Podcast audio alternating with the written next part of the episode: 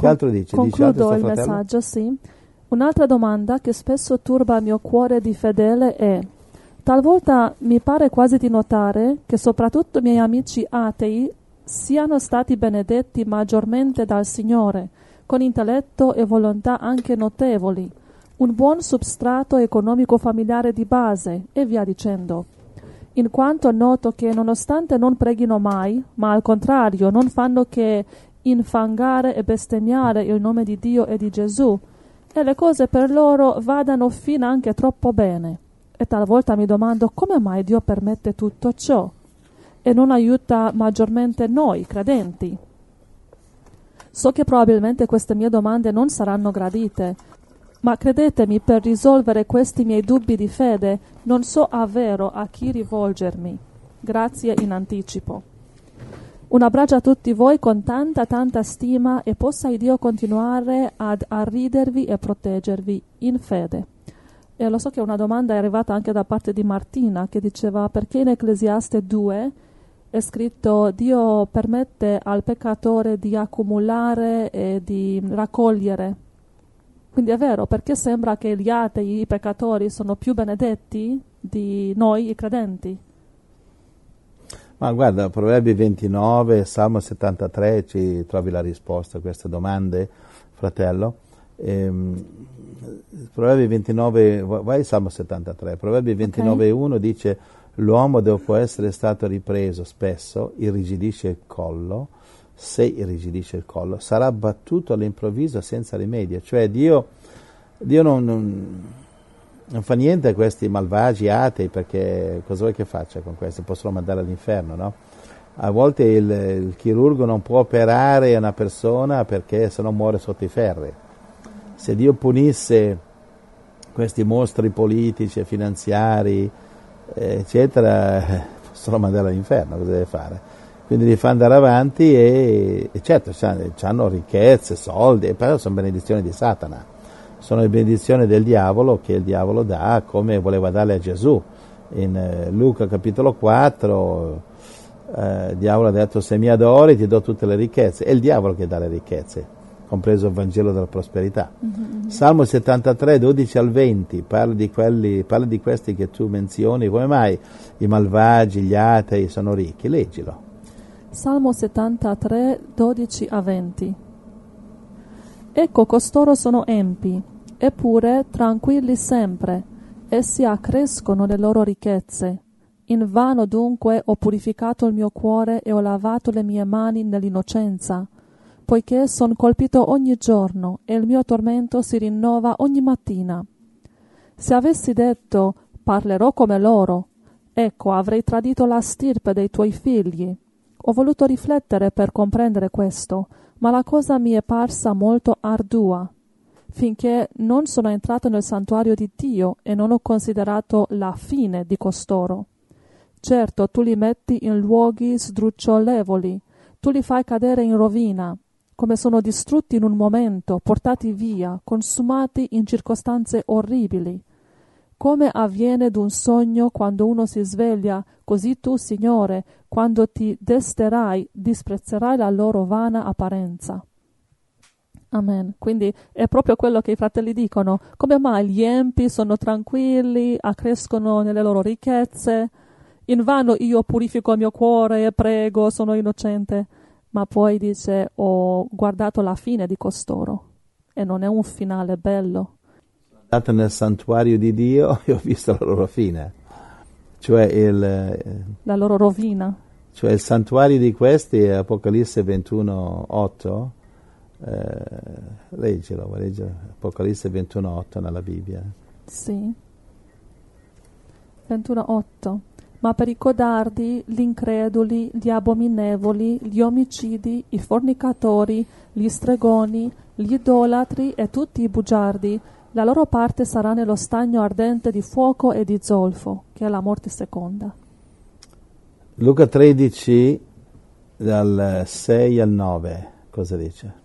Disse anche questa parabola. Un tale aveva un fico piantato nella sua vigna, andò a cercarvi del frutto e non ne trovò Disse dunque al vignaiolo Ecco, sono ormai tre anni che vengo a cercar frutto da questo fico e non ne trovo.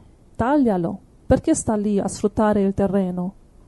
Ma l'altro gli rispose, Signore, lascialo ancora quest'anno, gli zapperò intorno e gli metterò del concime. Forse darà frutto in avvenire, se no lo taglierai.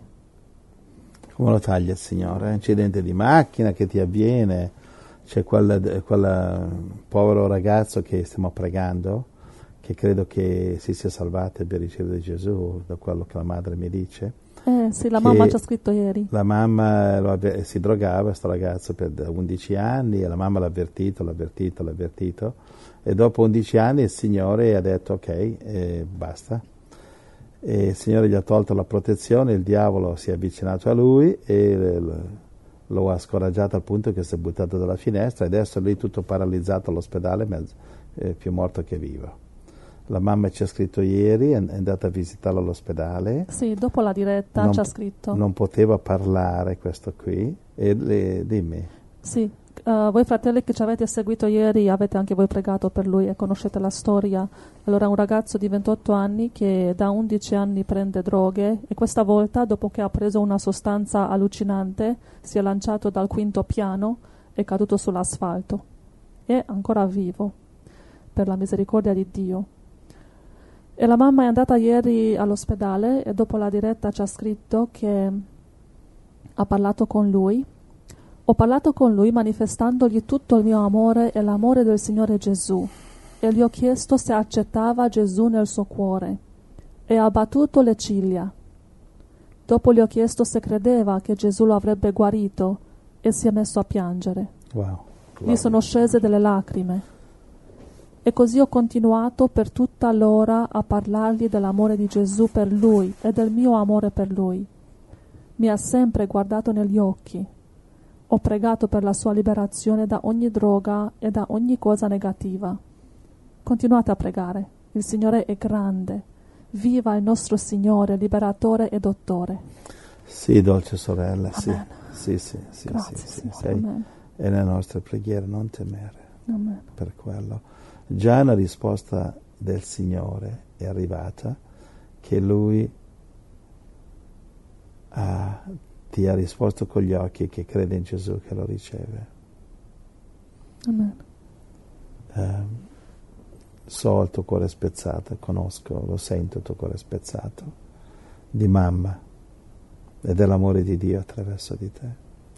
Dio lo ama e credo che lo ha, credo che lo ha salvato. Però dopo 11 anni di droga, dopo che si è buttato dal, eh, dal quinto piano, un volo di 15 metri sull'asfalto, gloria al Signore. Cosa deve fare il Signore per portarci a pentimento? Mm. E adesso è lì, imbacuccato come una mummia all'ospedale e deve fare la crisi di astinenza senza droga che Mhm. non ha voluto fare prima Sì. Non ha voluto fare volontariamente prima quello che adesso deve fare con la forza, smettere di drogarsi. Sì. E anche noi, tutti noi fratelli, dobbiamo smettere di drogarci di pigrizia, di egoismo, di maltrattare la moglie, di essere egoisti e non capire il marito, di non guidare i figli a Gesù, di non rispettare i genitori con l'amore di Gesù. Gloria al Signore. Amen. Abbandoniamo la nostra droga adesso, Amen. fratello, qualunque droga sia. Amen. Troviamoci un lavoro, fratelli, che ci dia più ore libere per Gesù, per studiare la parola, amarlo e predicarlo. I fratelli che lavorano troppe ore perché devono comprarsi questo, comprarsi quello, fate tempo per Gesù. Nel nome di Gesù. Amen. Amen.